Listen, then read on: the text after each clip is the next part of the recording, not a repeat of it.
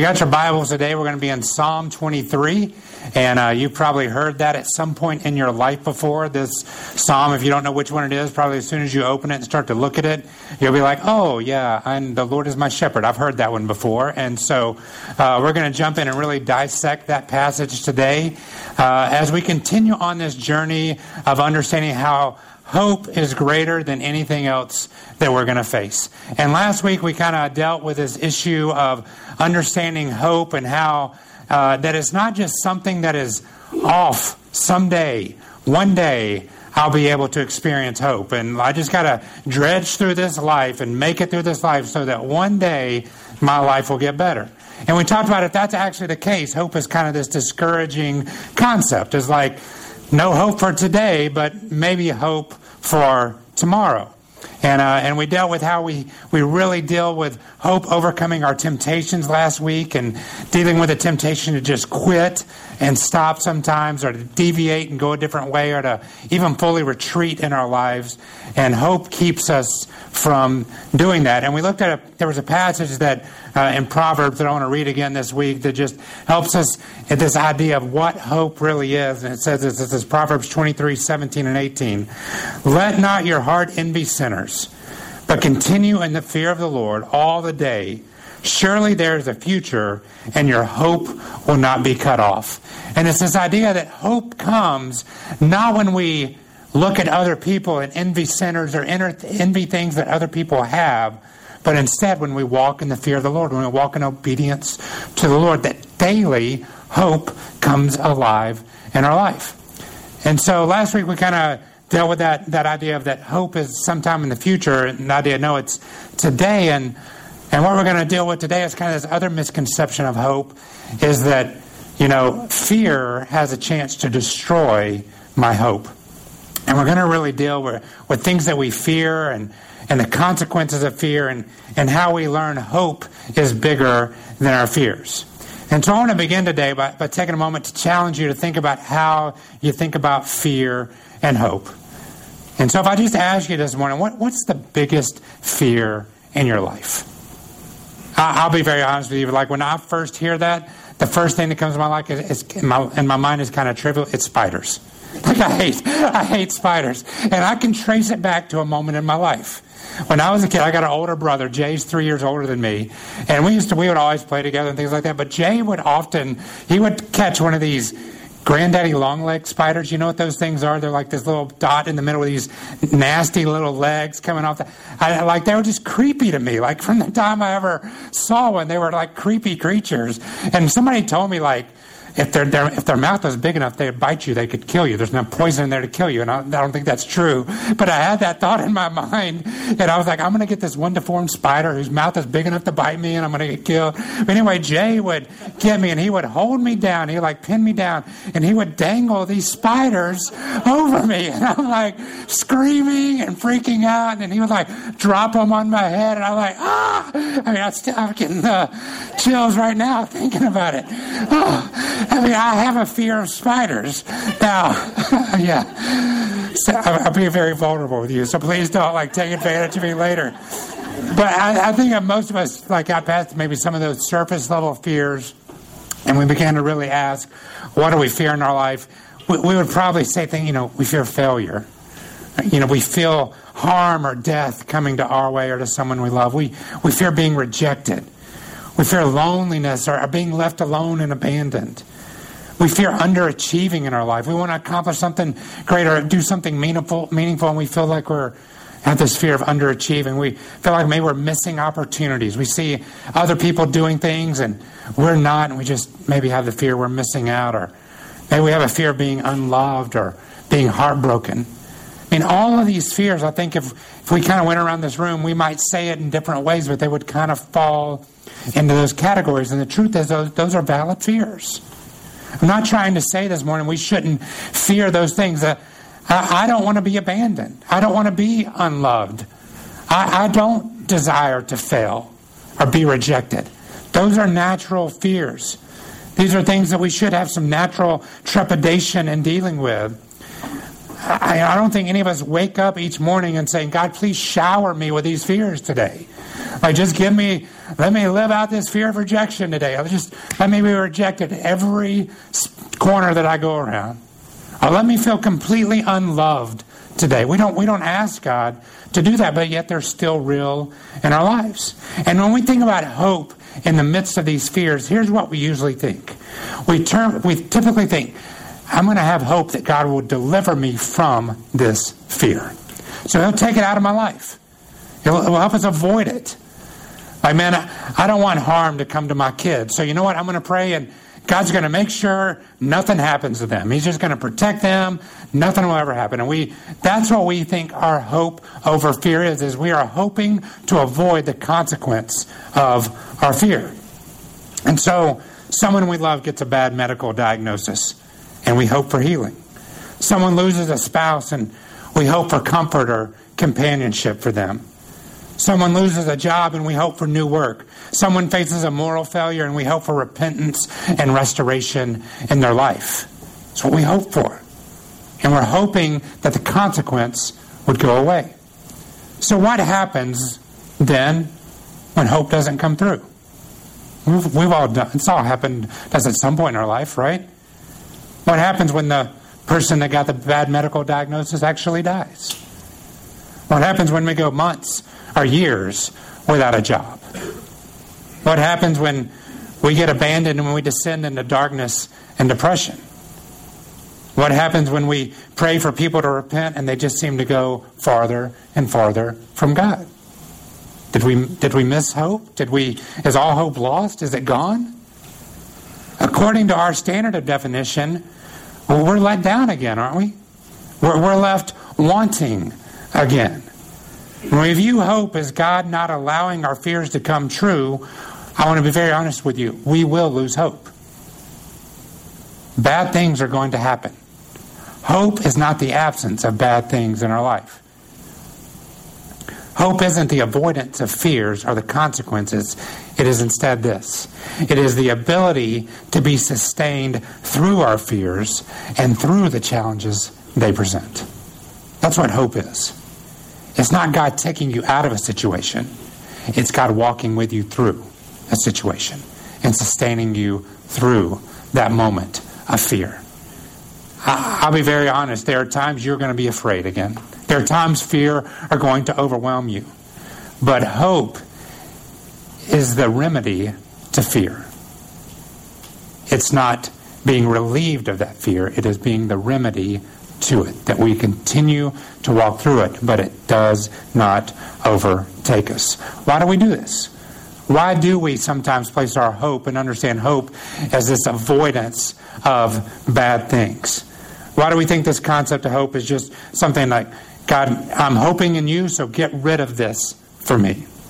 I think it kind of happens in our life because we actually approach approach the Christian life kind of backwards sometimes, and that's what this passage in Psalms 23 deals with. That's what we're going to look at today because we, we've probably most people in here have heard Psalm 23 at some point, and uh, we, we've you know God paints this amazing picture of what it's like to really journey with Him. So let's read this, and uh, and then we're going to kind of dissect and answer and see why sometimes we get this backwards. Psalms 23 says this. The Lord is my shepherd. I shall not want. He makes me lie down in green pastures. He leads me beside still waters. He restores my soul. He leads me in paths of righteousness for his name's sake. Even though I walk through the valley of the shadow of death, I will fear no evil. For you are with me. Your rod and your staff, they comfort me. You prepare a table before me in the presence of my enemies. You anoint my head with oil. My cup overflows. Surely goodness and mercy shall follow me all the days of my life, and I will dwell in the house of the Lord forever. What an amazing goodness and mercy. Dwelling in the house of the Lord. Most of us hear that, we're like, yes, I want the goodness of God. I want the mercy of God. I want to dwell in his house forever. I want to be I want to enjoy all of that. And that's where we start with. We're like, yes, give me all the good stuff. I don't want any of the bad stuff. Goodness and mercy, goodness and mercy. Give it to me, give it to me. I don't want to be rejected. I don't want to be unloved. I don't want to be ashamed. I don't want to be alone. I don't want to fail. I don't want to be sick. That's what he promises, right? That is what I want. to give me just his goodness and mercy. And if all we take is that very last verse and try to claim that as a promise, we forget the journey of getting to that verse, which Psalms 23 lays out. So here, here's the best way I know how to describe it. We, we take the thing that we want most from God, the goodness and mercy. And instead of really looking at how we can get there, we just want to add it on to our lives. We just want to be like, God, I'm living, I'm doing my life, and I'll just take some of your goodness and mercy and stick it in there too. And it's like what we do is we want to plant this beautiful flower in the midst of all these weeds, and we want to expect it to blossom and goodness and mercy to overtake the weeds. If you know anything about gardening, for plants to flourish, what do you have to get out? The, the weeds. They choke out the life of the plan. And so we think, well, we'll just stick this one good thing in here, and then it will get rid of all the bad things. And that's kind of the way we approach it. That's how we define hope. I'm going to stick this, okay, I, I love God. I want His goodness and mercy. I'm going to claim that promise. So I stick it in my life, and all the bad things go away. And that doesn't happen. We throw God and His promises into our lives like it's some special sauce or some secret ingredient and expect it to change everything just like that. It's like going and getting some fancy steak sauce at a nice steakhouse here in the city and go putting it on a Big Mac. Big Mac's still a nasty burger. I mean, it doesn't, doesn't change that it's processed meat on a bunch of, I don't know, I don't know. but uh, you can put the best steak sauce in the world on there. It doesn't change what it is. Maybe it covers the flavor for a minute, but it doesn't really change what it is. You know, it isn't promised that everything will be better. That's what, when he's saying there's goodness and mercy that we'll get, it's not a promise that everything will be better. Instead, it's a promise that if you truly place your hope in Christ, you will grow better. Your heart will be changed. You will be transformed. Your mindset will shift. Your faith will deepen. Your love for Christ will flourish. Look, look again at the back end of this passage where it says goodness and mercy, we start saying, yeah, I want the goodness and mercy. But what does it actually say the goodness and mercy will do? It says it will follow us all the days of our lives. So it's not just a promise that you and I will experience goodness and mercy. It's a promise that as we live our life, we're, we're, leaving goodness and mercy behind us as we walk through this life. Other people are experiencing the goodness and mercy of Christ through us as well. Our lives will become an expression of the goodness and mercy of Christ. So, how do we get there? How do we get to not just adding God in and actually really tra- allowing Him to transform our, our thought and transforming us and allowing us to live out of hope instead of out of fear? I think we go back to the beginning of this passage and begin the journey and see what happens. So, go back to the very first verse of Psalms 23. And the very first concept, it says this The Lord is my shepherd. I want to talk just quickly this morning about the role of the shepherd.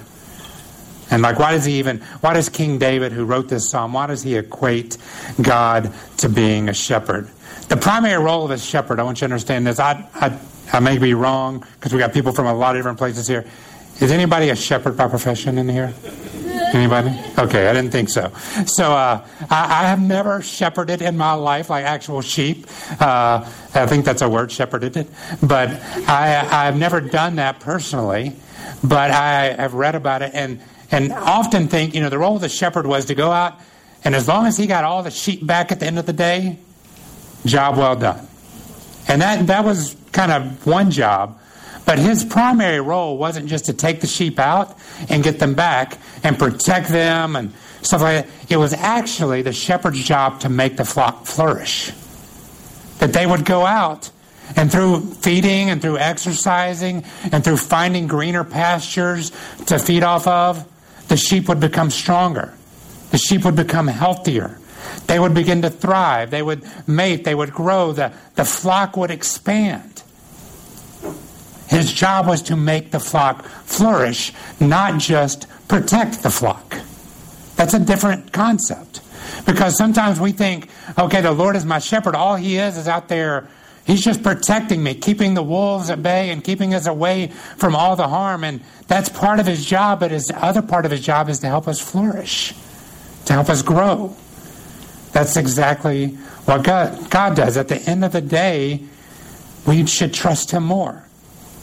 We should be stronger followers, deeper disciples, and ready to face the next day out of hope instead of out of fear because we've had an amazing day with our shepherd. So when, we, when he says here, the Lord is our shepherd, it's not just this guy out there fighting for us, it's a guy developing us. The Lord is growing us and flourishing us. So the Lord is my shepherd. Now, now let's talk about how we actually journey from fear to hope by understanding this. And so, would you? I'm going to ask you this morning. Would you allow the Lord to shepherd us this morning? Would you allow Him to to lead us and to strengthen us a little bit this morning into this amazing truth of learning to internalize our hope in such a way that it expels the fear that we face in our life. And so at the end of our teaching time and end of our day today, maybe we would be stronger, we would be healthier followers of Christ, or we would understand it in a different way. So let's look at this process. Verse 1 continues and it says this The Lord is my shepherd, I shall not want. He makes me lie down in green pastures. He leads me beside still waters. He restores my soul. How do we get to goodness and mercy? Step one is actually not a step, it's to stop. See what he says here? He leads me, he makes me lie down in green pastures. He leads me beside still water. He restores my soul. It's a call to stop everything, to let go of everything and just lie down. But, but here's what we do instead. And I find this in my Christian life all the time. I, remind, I, I grew up in church, and I remember when I finally came to that point of fully placing my faith in Christ. Here's what I did. I, I was just kind of driving this old car of my life, you know, and and instead of like stopping that car and getting out of that car, that old junker, and then like jumping in and having a new life, a new car, brand new life with Christ, here's what I did.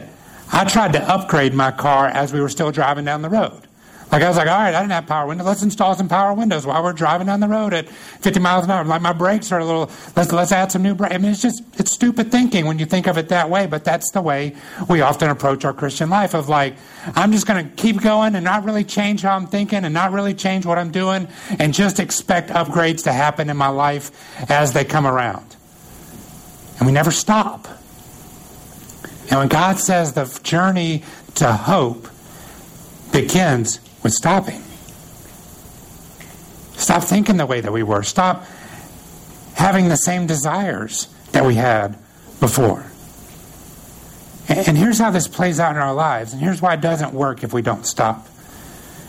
When we don't take time, time to stop, fears like the fear of rejection our loneliness our being unloved will eventually overwhelm us because here's what's going to happen I'm going to start living out and practicing some of these new things that I find in the Christian life, or by coming to church or small group or through personal Bible study. And before long, I'm going to come along somebody who disagrees with me. And maybe it's somebody I respect. And here's what they're going to say. They say, "Oh, you've been brainwashed. They got you. You're drinking the Kool-Aid now, aren't you?" Like, you know, I, I don't like the I don't like the new you. I've lost respect for you. I thought you were smarter than that. And all of a sudden, this upgrade that we thought was helping us, we're like, oh, people don't like it. Other people don't. And, and what do we do? We try to start to hide it or diminish it or walk away from it. Because the fear of rejection or the fear of being abandoned by people that we respect overwhelms us.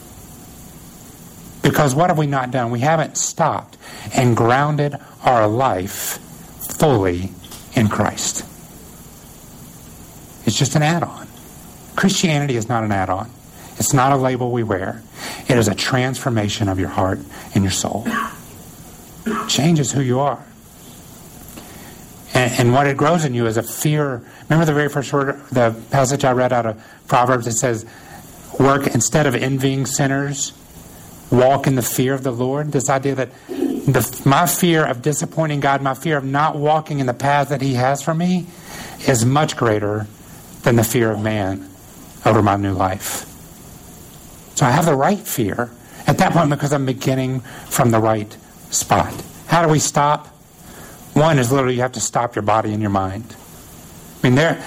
I, I think in our world today, and especially in this city, sometimes you just got to stop. Take a day, take an hour, go somewhere. Don't put the earbuds in. Just go somewhere and be with God. And let Him overwhelm you. Engage fully in His presence. Think about Him. a couple weeks ago, uh, when it was really cold, uh, PJ came up to me and he was like, I woke up and I saw the water outside of our window, and he's like, I started thinking about our cruise that we're taking this summer. PJ's graduating, and for his senior gift, we're going on a cruise this summer. And like, and he said that to me, like I just started dreaming about the cruise. Like I was like, I was like, oh yes. Like I want to be just sitting on a deck, nothing going. Like my mind was consumed with that thought. Everything else went away. You, have had those moments, things you desire or whatever. That, we need to do that with God. We need to let Him overwhelm us and find our contentment in Him. My, my, when that happens, my relationship with the Lord is now the starting point, not an add on. And so stop. That's what he says to do is stop. Instead of seeing him through the perspective of other people and our circumstances, we start seeing other people and our circumstances through him and his perspective. That's what stopping does. It changes our perspective. And hope begins to well up in us enough to overcome those fears. It doesn't mean that we'd start ignoring people and acting like we don't care what people think. But I'm not hurt necessarily as much by their words because I understand the change that the Lord has brought about in me. So he says, stop. And then in, in verse second part of three and four, he says this. He says, Then he leads me in paths of righteousness for his name's sake. Even though I walk through the valley of the shadow of death, I will fear no evil, for you are with me. Your rod and your staff, they comfort me. You know, it would be nice sometimes if the Christian life was all just about stopping and lying around. like, hey, let's just take a nap every afternoon. That's the best way for us to be Christians. I would, I wish it said that somewhere in the Bible, right? Afternoon naps are of God, but that's not always the way it that happens. And and that's what he's saying. It's not all just stopping. He says the next thing here is that you actually start walking in paths of righteousness with Him, and that happens when we. The word I like to use is we learn to abide with Christ. We begin to abide which means we are with Him. Our, our lives begin to become intertwined with Him and, and inseparable from Him. You know, I have a lot of acquaintances, people that I know and like I talk to and I would see, and it's great to see them. And then I have some friends that my life is connected with. And then there are people like my wife Katie and our family that my life is intertwined with. Like it's it's inseparable. Without her in my life, I'm not me. And here's what abiding means we start thinking in terms of us instead of you and me. And we do the same thing with God. We stop saying, "Oh, that's what God wants me to do. What how am I going to respond to that? It's what he wants, but what do I want?" Abiding is when we stop thinking about him and me and we start thinking about this in terms of us and our lives are intertwined together. And we do that by journeying with Him, by walking in difficult paths. Now, the valley of the shadow of death here was actually a real place, not just flowery language that was put in there so we had a nice verse to share at a funeral. I mean, that's typically where we hear this verse I walk through the valley of shadow of death, but you're with me. The valley of the shadow of death was an actual place on the road between Jerusalem and Jericho. And shepherds would often walk have to walk this path, and it was this deep, rocky valley that was a very difficult place to get through. And often thieves and muggers and things like that would hang out in there, and they would catch people off guard, and they'd go after them. The, the story of the Good Samaritan is set in the valley of the shadow of death. That a guy got robbed, and he's laying on the side of the road, and people are passing by, and instead of helping him, they're not wanting to get attacked themselves, and they just keep going. And so he's using this example because people understood a shepherd often had to take his entire flock to the valley of the shadow of death. Wouldn't that be a horrible place? To, where are you heading today? Well, we're going to the valley of the shadow of death. I mean, let's hope we make it out. But they would often have to do that. And here's what happened an inexperienced shepherd would often go in, and what would he do? He would take the easiest path, right? And the easiest path was actually the path with the most peril on it. because it's, it's where the robbers would set their, and the thieves would set their traps and they would attack them. And instead, an experienced shepherd, what he would do is he would take the path less traveled. And it was actually the safer path. It was maybe the more difficult path to traverse, the more rocky path. And he would literally sometimes have to take one sheep at a time and help them get up onto the next level. And he would, where it says he used his rod and his staff to comfort them, he would sometimes use his rod and his staff literally to reach down, grab them by the hook of their neck, and yank them up top to the next level. It was his way of saving them because he was taking them on a path that he knew the sheep could take, but the thieves and the robbers weren't going to put that much energy into getting there. And he, I, I can guarantee you, that shepherd got to know each one of those sheep intimately because he dealt with each one of them individually. And that's what abiding means. When it says that we walk through the valley of the shadow of death with the Lord and his rod and his staff, they comfort me. It literally means he is directing us and guiding us, strengthening us, and protecting us, even in the most difficult of situations. You, you would, as you, I was reading about this, it said that oftentimes the most, that the most difficult journey for a shepherd was the journey he first took First time he took a group of sheep through there. Because the sheep didn't know what were going on. Right? They're like, why is this guy yanking my neck? Like, you ever felt like God doing that to you? Like, God, why are you doing this to me? Like, that hurts. But then they would begin to understand, like, okay, this is the pathway to safety. And the more they traversed this together, the easier it became because the sheep started stopped fighting the shepherd and they started cooperating with the shepherd. And that's what abiding does for us. We stop fighting God and saying, God, get rid of this fear in my life, and saying, God, I'm walking through it with you. I believe and trust in you and have enough hope in you that even though this isn't the most pleasant feeling or the easiest path, I know that I'm willing to follow you because I know that you love me and you've protected me over and over again. That's what abiding is. And it finishes with this says this in, in verse 5 and 6. It says, Then you prepare a table before me in the presence of my enemies. You anoint my head with oil, my cup overflows.